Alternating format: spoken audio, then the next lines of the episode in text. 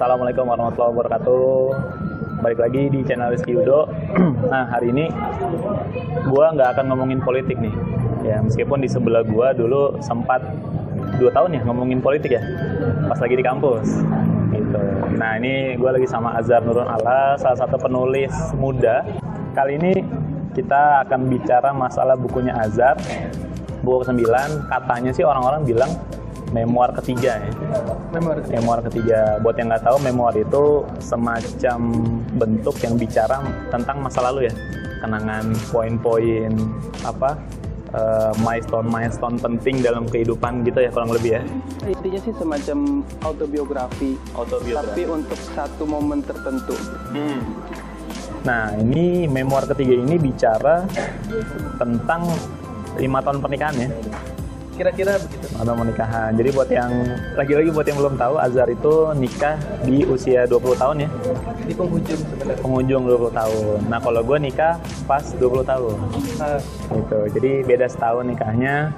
Usianya tuan dia beda setahun juga. 94. Gue 94. gitu. Cuman dia curang, dia kuliahnya duluan. Dia akselerasi waktu itu ya. Iya, iya. Masuknya 2009 tapi kelarnya duluan gua. nah ini ngomongin apa nih Zar? Lima tahun ini eh, selama lu nikah lu ada hal-hal seperti apa yang menarik yang kira-kira perlu banget nih buat lu ceritain di buku ini? Mostly sih tentang eh, transisi Transisi. transisi dari eh, perasaan jatuh cinta ke pekerjaan mencintai gitu. Sebenarnya itu poin-poin besarnya. Itulah kenapa judulnya belajar mencintai. Karena eh, yang di yang dibayangkan orang-orang, mungkin juga yang gua bayangkan dulu gitu. Hmm. Apa yang akan kita alami setelah menikah adalah apa yang kita rasakan selama kita jatuh cinta. gitu. Padahal ada banyak perbedaan di sana dan eh, karena gue sudah mengalaminya selama lima tahun gitu, gue ingin orang-orang juga tahu gitu tentang hal ini. Itu sih sebenarnya sederhananya. Nah berarti menurut lu definisi eh, bekerja apa apa tadi lu bilang? Mulai mencintai. pekerjaan mencintai itu kayak gimana? Apa bedanya dengan pada saat kita sedang lagi jatuh cinta? Eh, Kenapa kita harus belajar lagi sih untuk mencintai? jadi gini di buku ini gue tulis juga gitu. Banyak orang yang merasa bahwa eh, untuk menjadi seorang pecinta yang baik gitu, yang dibutuhkan itu hanyalah eh, orang yang tepat gitu.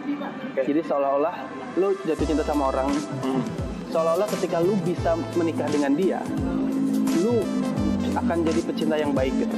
Lu akan bisa membangun rumah tangga yang bahagia.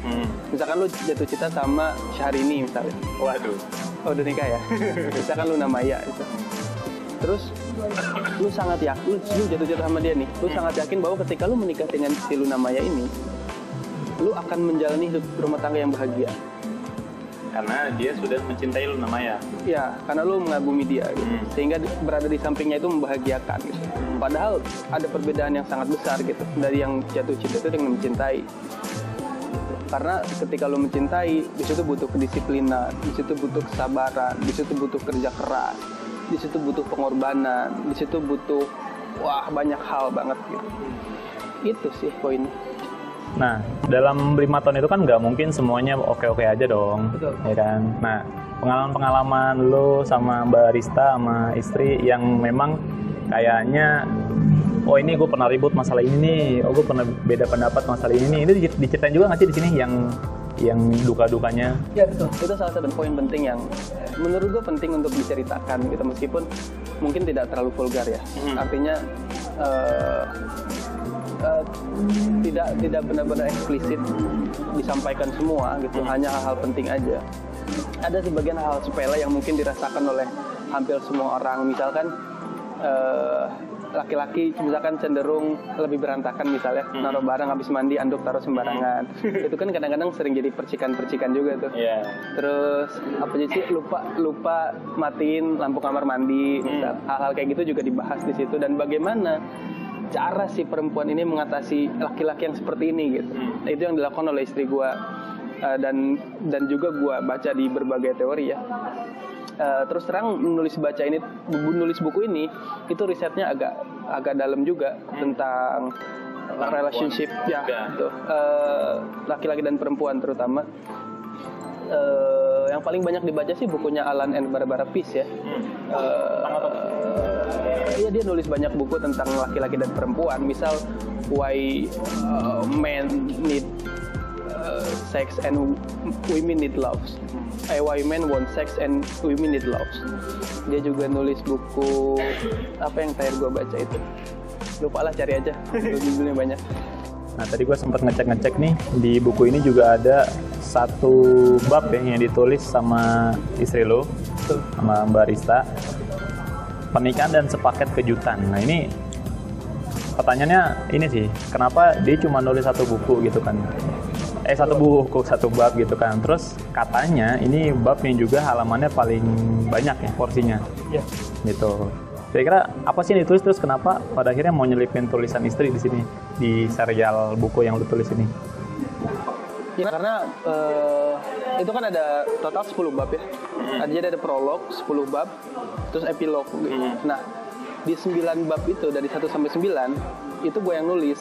Jadi sudut pandangnya lebih banyak sudut pandang laki-laki. Meskipun gue coba untuk nulis secara berimbang. Artinya gue se- senetral mungkin, tapi tetap aja kan. Berarti lu juga ngeriset dari sudut pandang perempuan. Iya, makanya gue baca berbagai buku tadi gitu. Jadi umum sebenarnya, tapi tetap aja kan, secara subjektif. uh, ya sudut pandangnya laki-laki gitu. Jadi gue pengen ada nih semacam apa sih kalau jurnalistik itu ada cover both side gitu. Ya. Jadi lu me- bener nggak sih seolah-olah mengkonfirmasi itu yang pertama, eh, mengkonfirmasi apa yang gue sampaikan. Yang kedua juga eh, media juga untuk istri gue semacam refleksi gitu pernikahan selama lima tahun gitu. Dia kan kalau gue kan cukup sering nulis ya. Kalau dia emang udah gue bikinin blog juga, kayaknya emang eh, susah lah gitu. Apalagi sekarang. Tapi udah punya buku belum sih? Belum. sempat nulis di pertanyaan tentang kedatangan. Hmm. sama sih satu bab juga gitu. Satu bab terpanjang juga sama. Tapi ya gitulah. Makanya kalau gua gua paksa juga agak susah kayak jadi gua paksa untuk nulis di buku. Itu sih poinnya. Salah satu poin pentingnya adalah berhenti menunggu dan mulailah mencari. Itu prinsip yang gua tangkap dari yang ditulis oleh istri gua ya. Sebagai perempuan eh, bukan berarti tugasnya hanya menunggu gitu Ya. tapi juga harus aktif mencari gitu. Artinya jodoh itu harus diperjuangkan. Apalagi jodoh yang baik gitu. Jodoh yang baik itu harus diperjuangkan. Gitu. Eh, Hidup yang bahagia itu harus diperjuangkan juga. Nggak bisa cuma nunggu gitu. Iya, benar. Bisa gitu.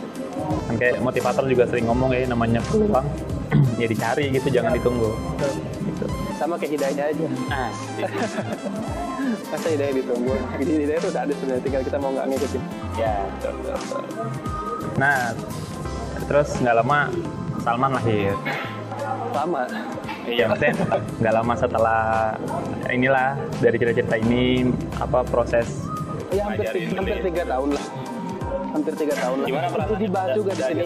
Ada satu bab khusus tentang membahas kehad judulnya kehadiran orang ketiga. Ketiga. Ya. buat yang nggak merhatiin pasti mikirnya yang lain tuh Mungkin. kehadiran orang ketiga Cuman gue emang hampir tidak punya eh, cerita tentang yang tadi ya, poin itu. Alhamdulillah sih sampai sekarang. Mudah-mudahan sih nggak nggak ada. Jadi ju- bener-bener jungkir balik lah. Gue jelasin di sini dunia tuh bener-bener jungkir balik. gitu. Untungnya gue udah lama tuh hidup berdua. Jadi satu sisi dulu gue sangat marah gitu. Kenapa sih gue kok nggak nggak dikasih nggak diizinkan untuk punya anak gitu? Kok Allah nggak percaya sama kami gitu, sama gue dan istri gitu.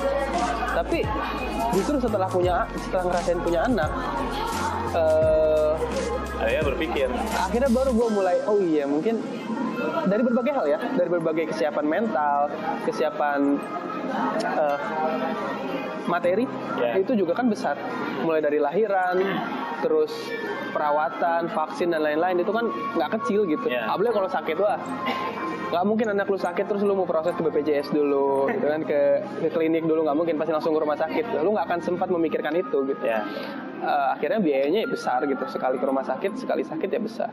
Pernah ya kalau nggak salah sakit satu kali ya Salman? Eh, sakit sih beberapa kali ya. Tapi bahkan se- ab- abis dia lahir aja kan udah kuning tuh.